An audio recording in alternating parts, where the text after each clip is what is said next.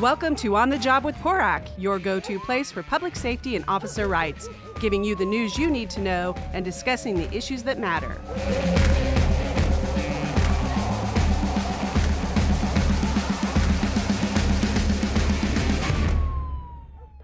Hi, and welcome to On the Job with PORAC.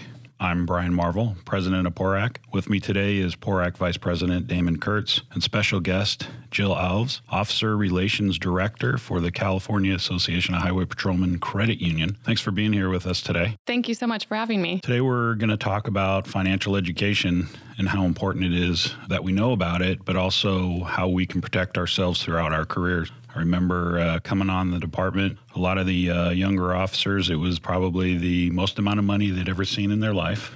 And uh, they spent it like that. They would buy the cars, the motorcycles, the jet skis, the boat. And then about a year and a half later, they'd be like, uh, I can't afford any of this anymore. How do I get rid of it? But in the process, they'd ruin their credit rating. So uh, it's really good to have you on here to talk about uh, not only financial education, but financial fitness. Absolutely. We see that problem happen quite a bit. So I'm excited to be able to share the knowledge that we have with PORAC and help people not ruin their credit. Well, tell us a little bit about yourself and uh, what you do at the credit union. I have been with the credit union for five years now. I am a certified financial coach through the Consumer Credit Counseling Service of San Francisco.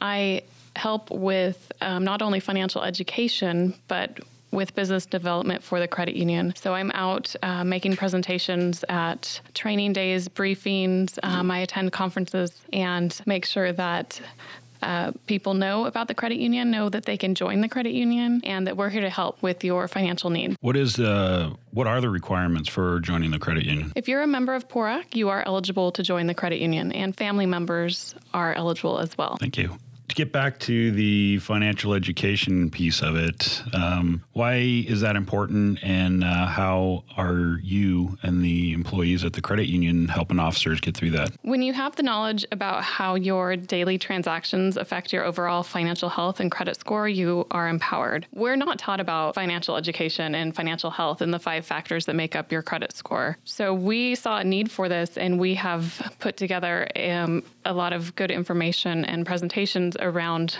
financial education. Financial health, it is more than just your credit score. True financial health is based on four core components spend, save, borrow, and plan. These four components mirror daily activities and will either add or detract from your current and future financial wellness. For example, how well prepared are you for a car breakdown or an unexpected medical bill? Do you have the money set aside in an emergency savings to cover those expenses, or are you going to have to charge things on a credit card? So, being in control of your day to day and month to month finances is so important. And that starts with building a budget. We actually prefer to call it a spending plan. And when you sit down and you see where your money is going every month, you can really see the areas where you can cut back or um, areas that you can start saving for. If you have, you know, you're going to be buying a car in the next couple of years, start saving for that down payment. If you have kids going off to college in 10 years, have you started saving for their college education? So we um, strongly encourage everybody to sit down and figure out where their household expenses are going. I will refer back to that a couple more times today, so definitely remember that spending plan because that is key to all of your financial wellness. Is that the biggest issue that you see when officers come in that they're overspending than what they're taking in? Uh, some people are very, very savvy about where their money is going, but a lot of people have never sat down and actually looked at all of their transactions. The two most common things that I see after people sit down and go through the spending plan, they're spending a ton of money on cable and dining out, which I'm guilty of as well. I, I spend way too too much money eating out, but that's why I've given myself a certain amount to spend each month on dining out. So if you learn about your spending habits and things that you can cut back on, that really helps because that allows you to start saving for those financial goals, saving for those unexpected expenses. A lot of times, um, and I don't know if that's still the, the mantra today, but it seemed like uh, as I was growing up, they always said try to pay yourself first before you pay your bills. What does that entail and what does that look like? Paying yourself first is saving for those financial goals. So, sitting down and figuring out your emergency savings, and we always recommend six months worth of emergency savings. So, how much is six months worth? Refer back to that spending plan. What was your total monthly cost that you need to live on? Multiply by six. That's how much you should be saving there. And then, what are your financial goals? Are you going on vacation? Have you started saving for that? Um, what about buying cars? Are you planning on buying a home? Do you have children going off to college? So, paying yourself first um, and also making sure that you're saving for retirement as well. In regards to being able to uh, manage your, your finances and your spending plan, obviously to get credit cards or to get loans, um, how does your credit score play into all of that? Your credit score is a big part of what rate you will qual- qualify for when you're applying for an auto loan, let's say. And if you don't know what your credit score is or the things that you're doing today that are affecting that credit score, you may not qualify for the best rate. So lenders use your credit score to assess your risk. How risky is it for a lender to lend money to this person for this auto loan? Will they be paid back? There are five factors that make up your credit score, and it's never too late to improve. There's always time to improve. So, uh, the biggest factor is payment history. That makes up 35% of your credit score. Your payment history is a record of your payments. Are you paying your bills on time and in full? If so, then you're doing well with your payment history. If you have things like any type of public record, like a judgment, um, garnishment, bankruptcy, collection, those things will hurt your payment history. And those things will stay on your credit report for seven years, but you do not have to suffer with a low credit score for seven years because time is on your side. A lot of people don't know this, but if you had to file bankruptcy in the past, you know that stays on your credit report for seven years. But if you manage your new trade lines properly, you should have a credit score back up over 700 within two years of filing. And the reason why is because of time. Now, I usually have a visual here, but since we're on the air today, let me try to explain it to you. Um, your newer accounts are weighted more heavily as the creditor gets to know you and your spending and payment habits. So the transactions that you've done in the last year are weighted at 40%. The transactions from one to two year are 30%. So if you add up the transactions over the last two years, that's 70%. So if you've had mistakes in the past, it's okay. Those will eventually have less weight and less impact on your credit score as time goes by. The credit score number, I mean, what are the break points for like is there like the top credit score what is that excellent super good the top credit score uh, for us we call it an a plus credit score um, for now different financial institutions have different their breakpoints. they're at different places ours is 730 and above you're an a plus and you have excellent credit and you would qualify for the lowest rate and then below that 680 to 729 is our a category and you would qualify for still a very good rate 680 and above is still a great credit score. Where would you be at, Damon? I'd be A plus.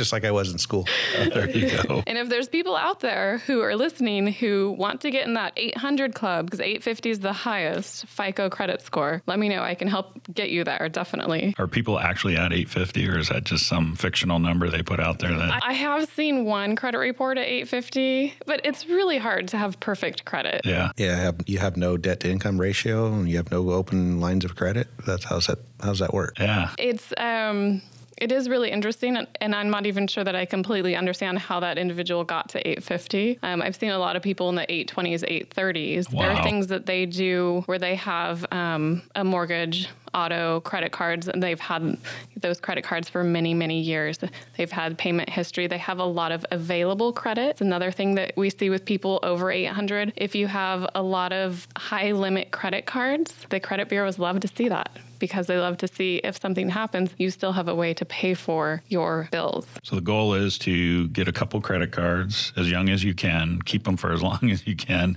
and don't actually use them. Don't really use them. Yes. So, there you go. In terms of use on credit cards, though, I do want to get into the second factor that makes up your credit score. It's capacity. That makes up 30% of your credit score. Capacity is the ratio of your unsecured credit balances in relation to the limit. So we're looking at revolving accounts. So credit cards, absolutely. Any unsecured line of credit or open-ended account would also fall under capacity. The main one that I usually talk about is credit cards because we all have credit cards. So in regards to capacity, for every percentage point that you have in a credit card balance, you're losing one point on your credit score. So let me give you a quick example. If a person has one credit card with a $10,000 limit and they're carrying a balance of 5,000 they've used up 50% of their capacity and they've lost 50 points on their credit score. So it's really important to make sure that your balances on your credit cards are low. We recommend, of course, paying them off every month if you can. If not, try to keep them under 10%. That way, you're only losing about 10 points. And again, you want to look at the cumulative balance of all of your credit cards. So not just one credit card, but make sure you add them all up. On the converse, I'm sure as both being former POA presidents, uh, we don't see the 850 people coming in. We see the what's the lowest score we've ever seen? the lowest score I've seen? Oh wow. Um, I've seen people in the high fours. Wow. Definitely. Um, and I've also seen very common with um, younger people, people without a credit score because they've they're new to credit. They didn't open a credit card and they weren't an authorized user uh, when they were a child growing up with their parents. Very, very common to see that as well. So, if those are the type of people that come in and seek your help, what kind of advice do you give them in regards to raising their credit score or helping them control their spending? So, what we do in that case, we'll take a look at the credit report and we'll see what's on there. And we'll take a look if there's collections and late pays and that sort of thing. We'll help them get that cleaned up. But then we also will advise people if they don't have a credit card, you're missing out on 100 points on your credit report. It has to do with capacity. If you don't have that capacity there, you're missing out on those 100 points points. And the balance on that credit card doesn't matter. It can be a $500 limit credit card. As long as you manage that 10%, you, it still equals 100 points on your credit score. So we'll take a look at those things and see what we can do to help them. Time plays a big factor in your credit report. If you've never had a credit card and you're new to credit, it's going to take time to build that rapport with the credit bureau so they can see how you're paying your bills and how you manage those lines of credit. Does it help for like a young person to do a secured credit card? Um, so that it's our building that credit, or is it only the unsecured that does that? Uh, you can do a secured credit card will help as well. Absolutely. Yep, definitely. And if you would like to, we do have some members who um, add their children as an authorized user on their credit card as well. Just remember, you are responsible for that balance as well if you add them on there. Damon is shaking his head no. No.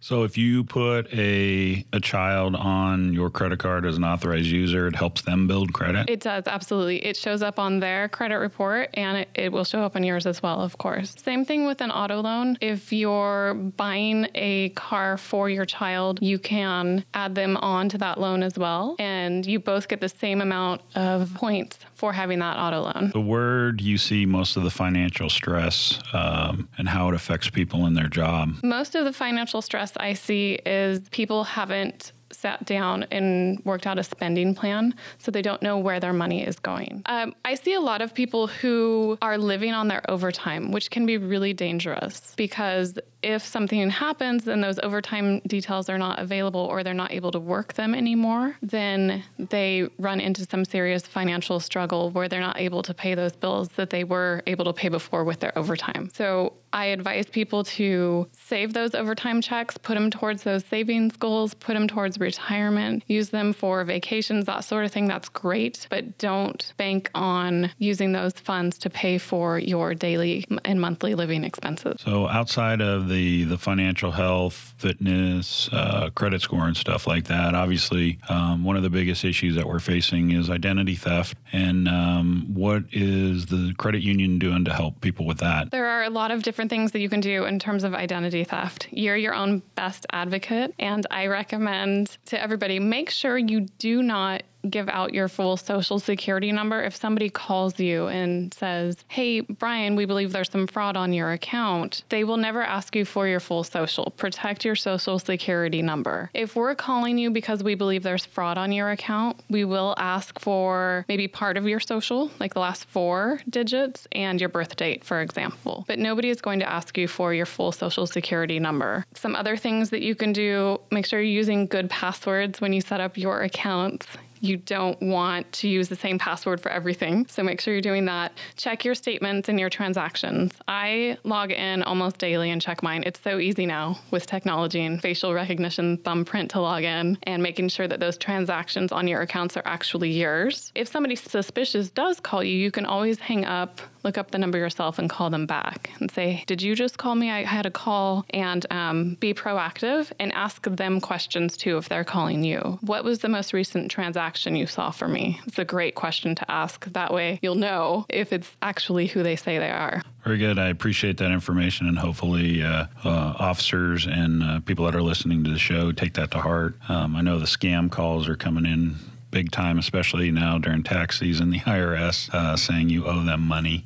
Uh, the IRS will never call you; they'll always send a letter first. But uh, moving on to um, some of the other stuff, we really appreciate the support that uh, your organization, CAHP Credit Union, provides PORAC. And I know this is something near and dear to Damon's heart as he looks forward to improving our um, our charity fund that we currently have. And we're working on some projects that uh, will definitely involve uh, your organization. So I want to, on that behalf, I want to thank you for uh, setting up all of those accounts for us for fallen officers, um, critical incidents where officers are injured, and especially during the uh, the fires, Paradise fires. Your organization without hesitation. Um, whenever we call, and you guys are proactive now, you actually call us to set up these accounts. Uh, so we're extremely grateful for that. And I know, um, I don't know if Damon wants to talk a little bit about.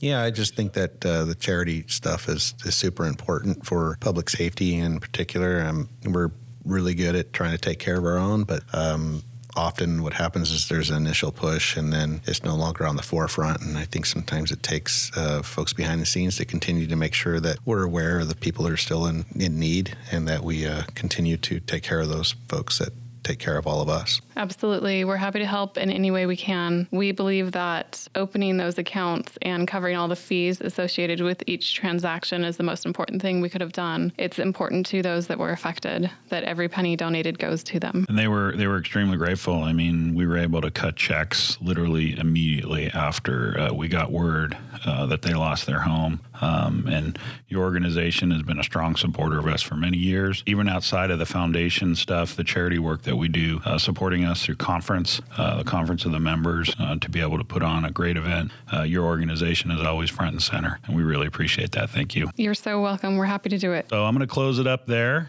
and uh, I want to thank Jill uh, for coming on and, and talking about financial fitness. I think everybody should be taking a look at this, whether it's you're just new on the career, midway through your career, or uh, getting close to retirement is probably even more important to uh, to talk to a financial advisor and, and reach out to the credit union for their assistance. So I want to thank you for being here. I want to thank you for listening to the show. Hope you enjoyed today's podcast. We'd love to hear from you.